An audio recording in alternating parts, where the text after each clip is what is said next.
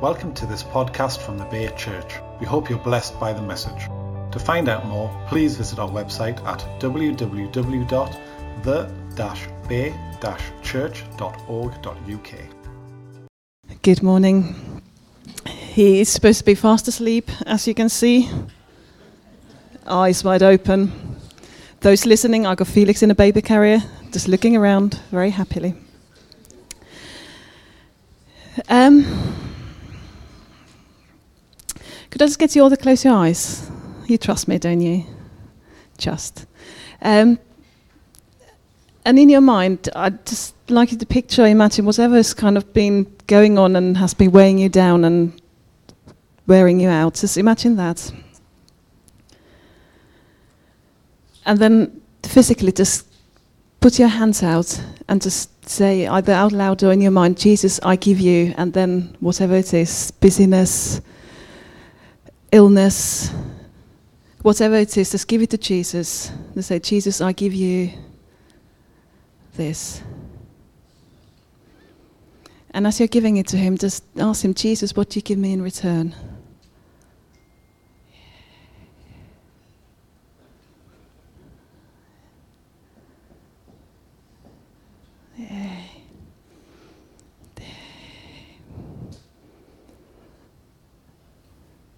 And just hold on to that.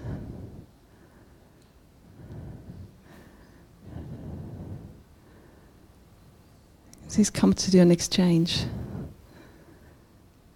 He takes away our rubbish, the stuff we shouldn't be carrying, and He gives in return out of His goodness, out of His greatness, out of His kindness,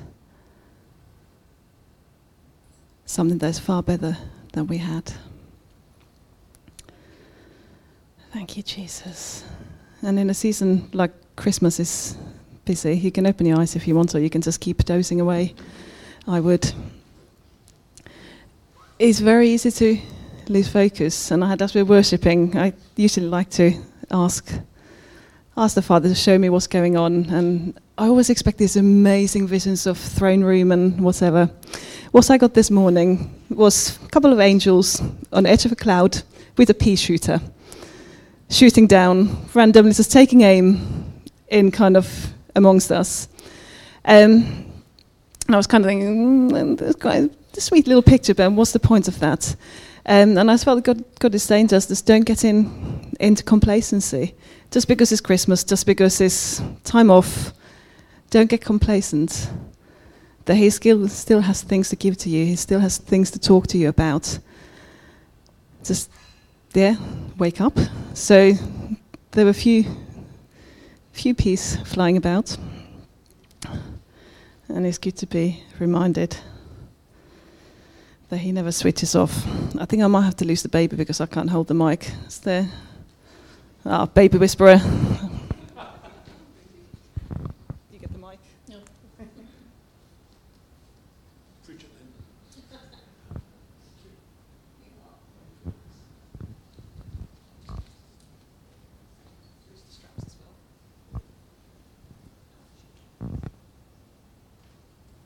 Okay. It's getting serious now.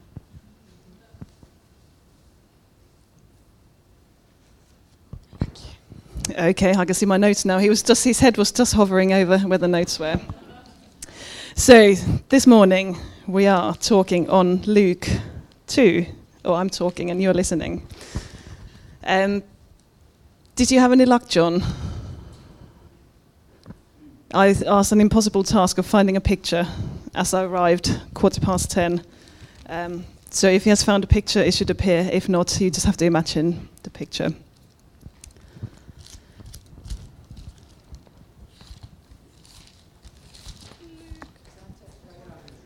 That's the one. So this morning is Anna and Simon in the temple. So baby Jesus was born.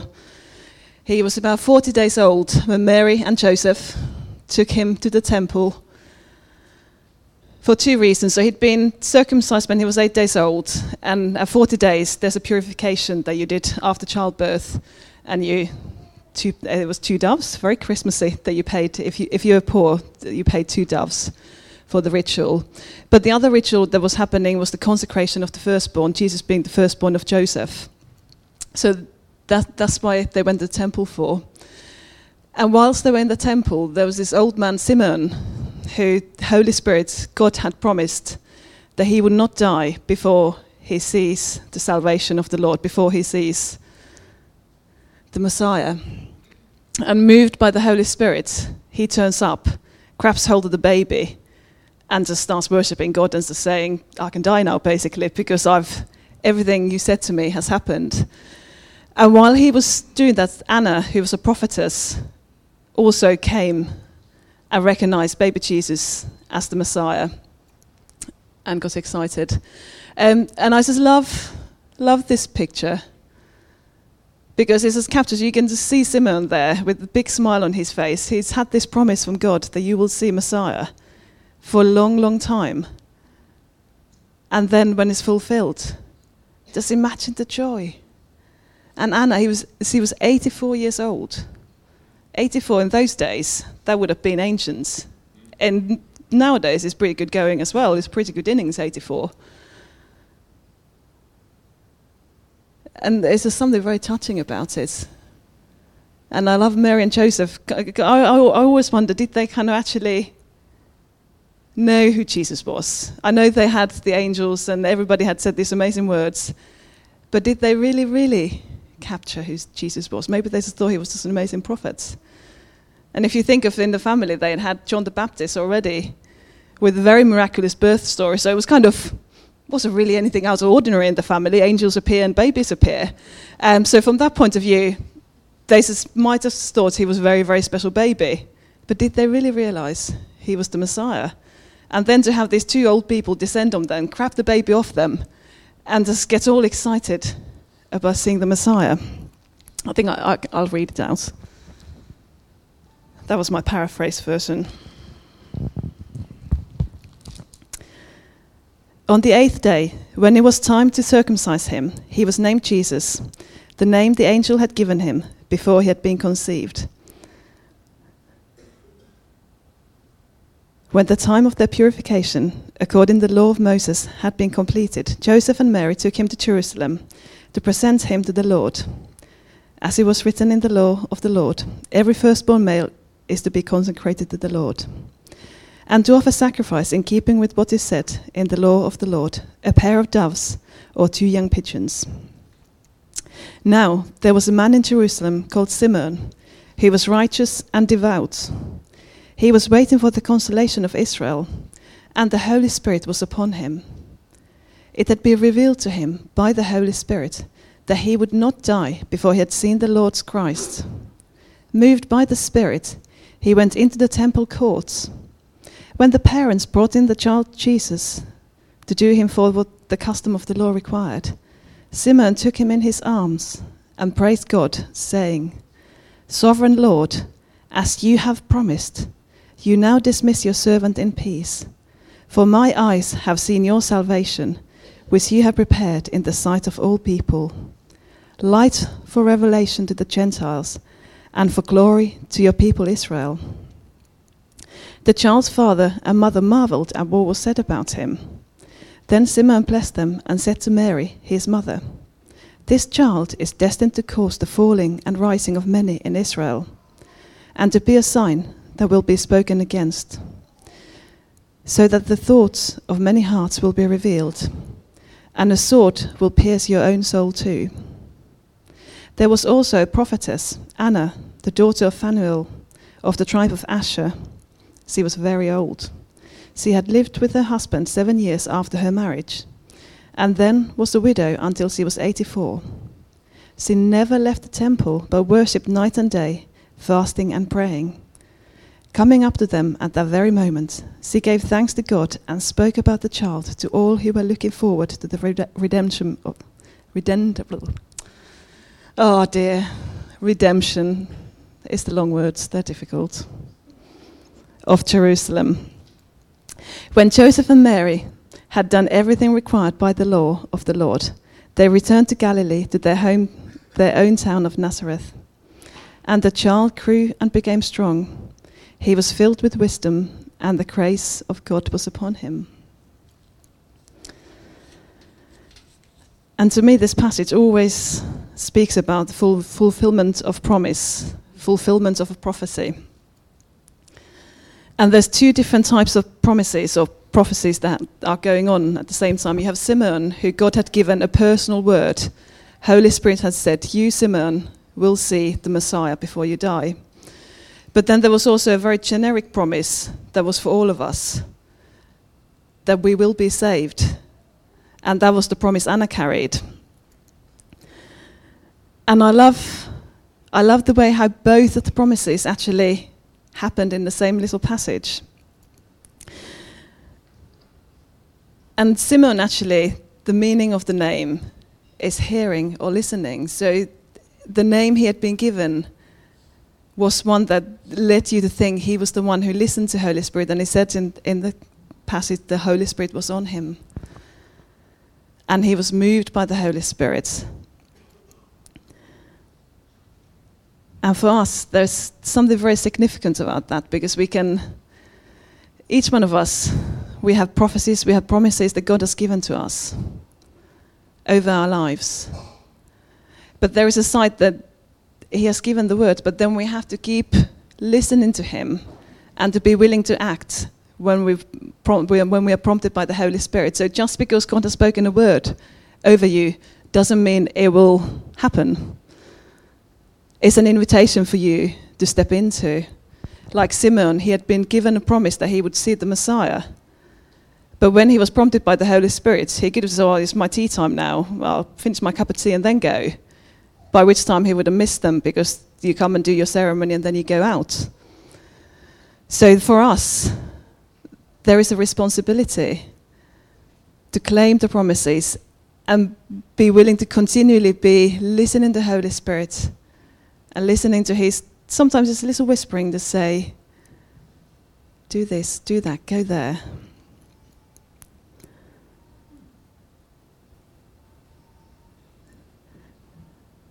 So we listen and we act. Simeon listened and he acted. He walked out because eh, he wasn't in the temple, but he came to the temple by prompted by the Holy Spirit. And the wonderful thing is, for each one of us, we have these promises and they are invitations, and they have their origins in heaven. God has spoken them over your life, and it's His heart's desire to see them fulfilled. Like it was his heart's desire for Simeon to see the Messiah. And I love the way he actually grabs the baby. He's so, so excited. He's carried this promise for years. And when it finally happens, he just doesn't know what to do. He just, blokes don't usually crap babies, apart from kids, who is wonderful and is a baby whisperer. But on the whole, it's the ladies who are gravitated towards babies. But there he was, he was just so overjoyed by actually being able to hold the Messiah, not only to see him, but hold him. And his response was praise and thanksgiving. And I love the way how he declares that it wasn't just the Jew, it was for all people. It was for Gentiles and the Jews. So right from the beginning of when Jesus started his journey on earth, it was declared that it was he was there for all of us. He was to be Messiah for all of us.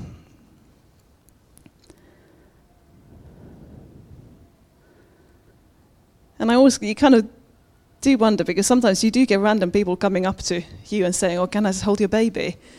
It's fine when you know the person, you don't really, that's absolutely fine, you don't mind it. But if, you, if I was out kind of going to the health visitor or something, we don't really have ceremonies like they had. But you have things that you do as a routine. So I kind of, if I go to health visitors, I'd be rather taken back if somebody just comes up and grabs Felix and just goes, starts going, amazing, he's got such a promise on his life. Fantastic, but you do kind of, you would look, look at them and go, what's that about?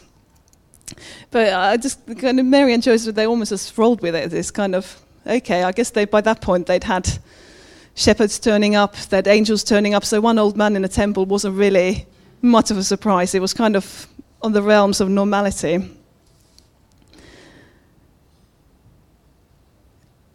But it's, it's good to be happy. it's good when, when you have waited for something and when it happens, you have a permission to be jubilant. You don't, I think, as a society, kind of, we don't always know how to celebrate when something that we've waited for a long time happens. And it's actually okay. Because I think the Finns are even more reserved than the Brits. So people would think you're bragging if you kind of just say, oh, this amazing thing happened. But actually, it's good to say thank you to Jesus. He gave me promise and it came to pass. And by doing that, you're actually inviting others to share in your joy. You're inviting others to share in your promise. And that's what Anna did. She hadn't been given a specific word about the Messiah, but she was in the temple all the time. And I think she must have sensed something change in the atmosphere that attracted her to Jesus. And her reaction was to go and tell everybody who she knew in the temple were waiting for Jesus about him.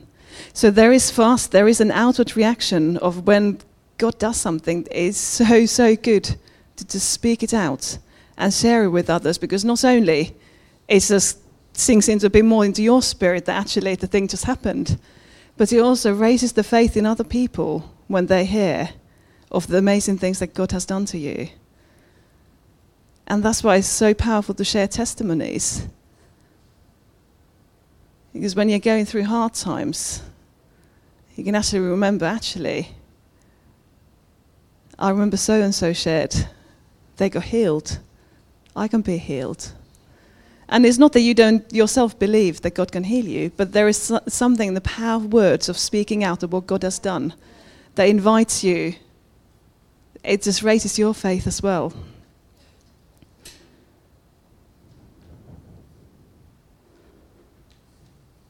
And I love with Anna, it was kind of, it was interesting that for Simon, he was a Simon, but for Anna, they named her father and they named the tribe that they came from.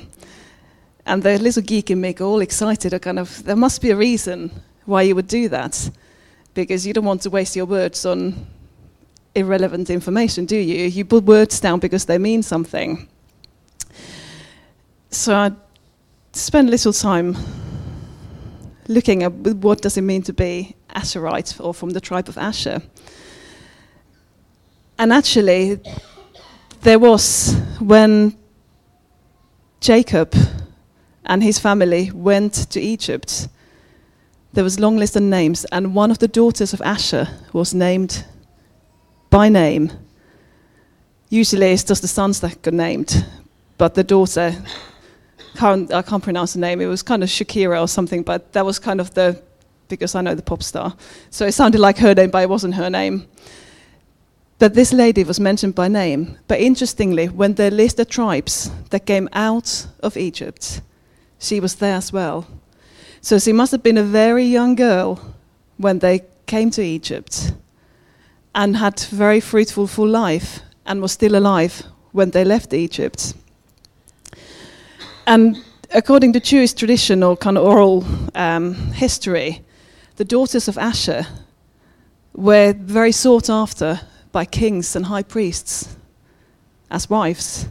So there was something in them that stood them apart from all the other beautiful ladies in the country.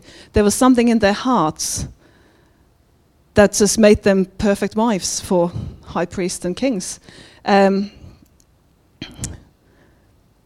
and it's, then it's very interesting to read of Anna being of the tribe of Asher.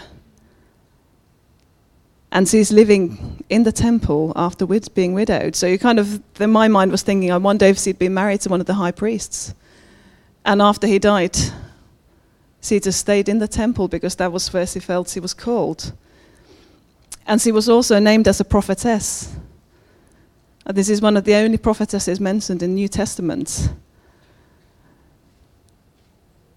And I, I love the fact that how everything kind of, God is just so amazing when He kind of weaves details together. Because in Old Testament, I think in Deuteronomy, when you need, when you need something to kind of be made official, you need two witnesses. And here you have Jesus being brought to the temple for the first time, to his father's house, and you have two witnesses. And I love the way how it's this, the two different types of promises. You have the personal promise and the generic promise, both there. You had Simon as a male, Anna as a female, both there. And you had, uh, it, it, it's just, I just love details like that. And I think it's kind of, it got just, he's got the details so beautifully. I think sometimes we just miss all the wonderful little things that he does and just take them for granted. But here, he's orchestrated the whole thing. And I think for me, the significant thing is that they were in the temple in Jerusalem. They didn't have to go to Jerusalem, they could have gone to any other temple or synagogue for these ceremonies. But they went to Jerusalem. And I think there was something in the this is my old, own wild imagination. So test it with the Holy Spirit and see if he agrees with you or not. But for me, there was something very significant about Jesus going to the temple because it was his father's house. And it was almost, he was coming home, he was putting his stake in the ground and saying, This is my place, this is my father's house. And obviously, as a baby, he couldn't do anything, he was brought there. But I just love the fact that Mary and Joseph went there because when you have a day, baby 40 days old, that's, can't do maths, six weeks, seven weeks, seven times six, 42, something like that. So when you have a little baby, it's quite an effort to go anywhere. And in those days, they wouldn't have car seats and isofix seats and whatever. You would have literally been bundling the baby along in a sheet, if you're lucky, or just dragging under your arm. But they made the journey from Bethlehem, where he was born, to Jerusalem, uh, which was about six or seven miles, I think, which would have taken them a fair good couple of hours but they wanted to go there. And I think there's a very logical side. If you look at the map of Israel, then from there on they went to Nazareth, which is kind of past Jerusalem. So it, it did kind of make practical sense. But I think sometimes as a parent, you want to go for the easiest option. So for me, I would have just taken him to a temple in or a synagogue in Bethlehem and been done with it. And then I can just journey as I want. Whereas going to a new place where you're not they're familiar with places, it's always more of an effort to sort everything out. Where do you find your, find your doves or pigeons? Um, but Mary and Joseph chose to go to the temple in Jerusalem. And that was the first time Jesus was in the temple. And then I'm sure all of you remember when he was 12 years old, um, they went for Passover or other random festival again. And Jesus stayed behind. And a couple of days later, his parents realize he's not traveling home with the troops and panic, ba- run back to Jerusalem and find Jesus in the temple with the priests and the learned people. And everybody was amazed of his wisdom and understanding. And then you fast forward again, when he's 30, he turns up and tears the place down with the people who were selling and turning the temple into marketplace. And for me, there was something very significant of those times when Jesus was in the temple, and it was kind of almost each stage of his life. He was there as a baby, then he was there at 12 when would have been bar mitzvah time, when he kind of transitioning from childhood to being young, young adult, teenager, whatever. And then again, when he was 30, when is the kind of, that's when you normally came into your inheritance. And each one of those times, he went into the temple he went into his father's house. And there was something about the legal position that almost carried in the spiritual realm for Jesus. That he went into a place where he was recognized as the Son. And I'm sure, kind of,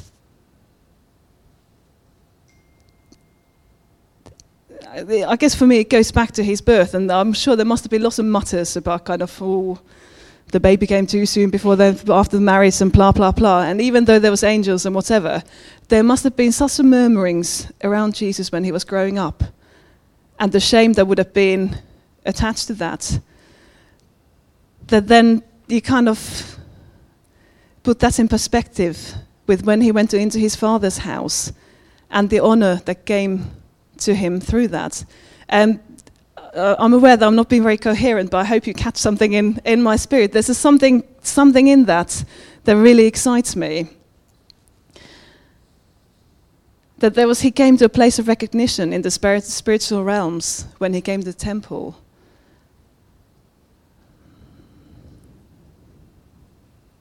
And even as a baby, when he came, there was a shift in the atmosphere. How else would have Anna known that this baby was the Messiah? Something must have shifted in the atmosphere when Mary and Joseph carried Jesus in to make her aware, because she was always in the temple, so she would have been, as a prophetess, she would have been very aware of the spiritual atmosphere of the place. And there would have been tens and tens of babies every day. And then this one baby was brought in, and all of these things happened. So even as a baby, Jesus had authority that he carried in his spirit that was recognized by Anna.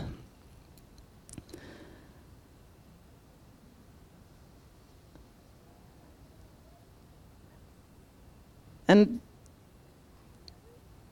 I think for me, there's part of that that for us, we can be very flippant and kind of, oh, I can being honest. You, you sometimes you just kind of just get so busy with your normal life that you just completely forget about the spiritual side. You get up, feed the baby, put clothes on, feed Elsie, stop her tearing the house down, make sure Henry gets to school, make sure he irons his uniform properly, make sure he has breakfast. And by the time it's time to sit down, it's quarter past nine. And I just, the whole day has gone and it's kind of completely passed by me what's been going on in the spiritual realm, just trying to make sure that we actually survive in the natural. And I guess there is a side that kind of this spiritual realm is always there. But it's for us, it's an invitation just to kind of, when things are going on, invitation just ask what's going on. Like this morning, the angels with the pea shooters and it's for, I think for me, it's about just be, becoming more sensitive to what God wants to say to you. So that, like Simeon, when Holy Spirit moved him, he was able to recognize that's the Holy Spirit and then follow what the Holy Spirit wanted him to do. And I guess for me, the season I'm in in my life, it is very busy with the little ones. And it, it's kind of this morning I could have, I, I, probably had two, three hours sleep because the baby was up, Elsie was up, David is poorly, that's why he's not here. So it was kind of very, very broken night's sleep. And I could have kind of just come in and had a oh, good old moan. But actually, in everything, there is a blessing. And I have an amazing husband, and I have amazing kids. And I can choose to be thankful for them or I can choose to moan and groan about the bad things that are going on. And it's very easy to just to focus on the kind of what's the bad thing. I made a finished Christmas loaf yesterday, first time ever. Um, baked it, it looks beautiful. Cut the first piece, realized I didn't put any salt in the mixture. so it looks beautiful, but it doesn't taste anything. And again, I could have had a good old moan about that or I can make a joke, about it. But in everything, we have an invitation to see what is the blessing in this situation rather than focusing what's on the good thing. And he- here's some shameless advertising. If you haven't bought Rebecca's book, go and do that because she's amazing at being able to see what God's doing regardless of the circumstances. £10 available from the back. You're welcome. You can pay me later. or you can get them from Amazon at £12. But don't. Rebecca needs her garage back. So, but it's been, it's just, just a testimony to, it doesn't really matter what's going on in your life. There isn't always two sides. You can focus on the side God wants you to focus, or you can focus on the side that your earthly, woe is me nature wants to focus on. I'm quite aware there's kind of a rambling sermon this morning. Um, it's kind of a little bit of pick and mix, so just take the bits that fit you and leave the rest. Or you can listen to the podcast and see if there's anything else next time. But I, I guess I just felt that the whole thing with Anna and Simon, it was about waiting for your promise. That what do you do when you are in the season of waiting? And how do you position yourself that when the time comes, you're ready to go? And I really felt that the one thing God was challenging me with was our preconceptions and how we can sometimes we can limit God with the way we think something is going to look like. That when He gives us a promise, in our minds we think it's going to look like this. Um, and we had a one of the prophetic words we had is kind of is talking about God provi- providing for us. And one of the lines is kind of you need a chicken and chicken will come. And in my mind I was kind of interpreted as that that must be pretty desperate. You must be pretty poor not to be able to buy a chicken. Whereas actually it turned out it was it was you, Pat. It was after Felix was born, doorbell went, and Pat was there with cooked chicken. And we didn't I hadn't didn't have anything for lunch that day. And I needed chicken and chicken came. And but it was how different it was from how I'd imagined. I'd imagined kind of we'd been kind of down the last penny not being able to buy food. Whereas actually the reality was that it was just very, very busy. We were very, very tired. Hadn't been had chance to go to the shop, and didn't have any food, and the chicken came. And God is wonderful because He was still able to bless me with the promise, even though it didn't look like I wanted it to look like. But that's the kind of God's promise is still a promise, even if it doesn't look like you, how you want it to look like. So I think it's a challenge for all of us, not letting our earthly expectations to limit our heavenly promises. And I think if you're anything like me, you kind of have a tendency to think too small sometimes. Um, whereas actually God's plans are so much better and so much bigger than we can usually even beginning to imagine. But in that, there's a side of being just willing to say yes um,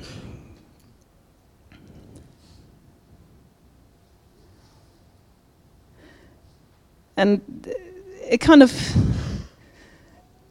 it wouldn't be faith if you didn't really have to kind of make a leap for it, would it? Uh, the first time we went to Toronto, in, in our minds, we were just going for a week's conference, and then our pastors have said, Oh, why don't you just go for a month? And we were kind of, mm, no, no, we're going for, but th- thankfully students at the time, so we could go for a month. But in our, we just wanted to go and capture what God had in Toronto, and for us, that was a, going for conference. Whereas our pastor said, oh, they do this leader school. At the time, we ran the crash. We had three kids. Weren't exactly leaders, but he said, I feel that you should go for the whole month. I'm happy to recommend you. You serve in position of leadership, even though it was just the three little naughty noisy toddlers, but he was happy to just write a letter and release us to go. And off we went. Went to student loan, wonderful thing. Um, but it was a blessing. If we'd just gone for the conference, which is normally a few days, we wouldn't have got the same blessing that we did for going for the whole whole month. Uh, you'll have to ask David about his testimony of the last night, because for him, we just went there for one thing and one thing only, and it was to be touched by God. And as the weeks went on, we had wonderful time, we had amazing teaching, but he hadn't had this wow moment. And literally, the last evening, we had to go and catch the plane in two hours' time, and there was wham. So you'll have to get him to share that because it's a wonderful testimony, and it's the best flight home he's ever had. I got all the food because he was too happy with the Holy Spirit. Wonderful. So I've sidetracked. So not to be limited by what you think is the right thing to do, just being, being open to what Holy Spirit has for you.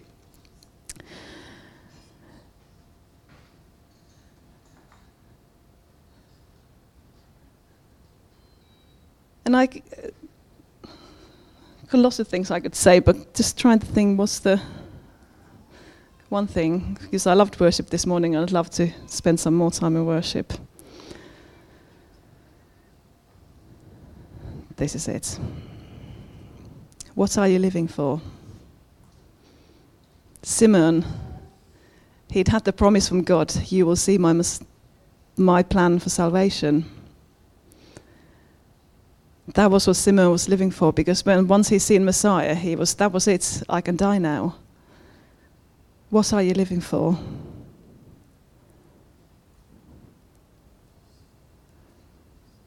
Why do you keep going? It ain't to change more nappies. Definitely not. There must be more to life than that.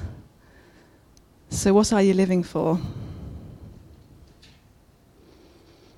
And also, the other kind of just little nugget that I felt God was saying to me was that don't dismiss the hidden and seemingly insignificant seasons. Because we're so easy to write those times off. Nothing's happening. I can't see anything happening. It's not even going the direction where I think God wants me to go. But what he's actually saying is don't dismiss those seasons because that's is when most of your growth happens. When you're focusing on Him rather than what's going on around you. But don't dismiss those seasons. Because if you think of a seed, you put it in the ground, and for a long time nothing happens. And then one day a plant appears. But for the plant to appear, there's been so much that has been happening in the unseen under the ground. And the plant wouldn't be the plant it is if the roots hadn't taken time to grow. So don't dismiss the season where you think nothing is happening. God's still in it. And He's usually brewing up something big. Something that is better, bigger, and wilder than your imagination would even let you to think.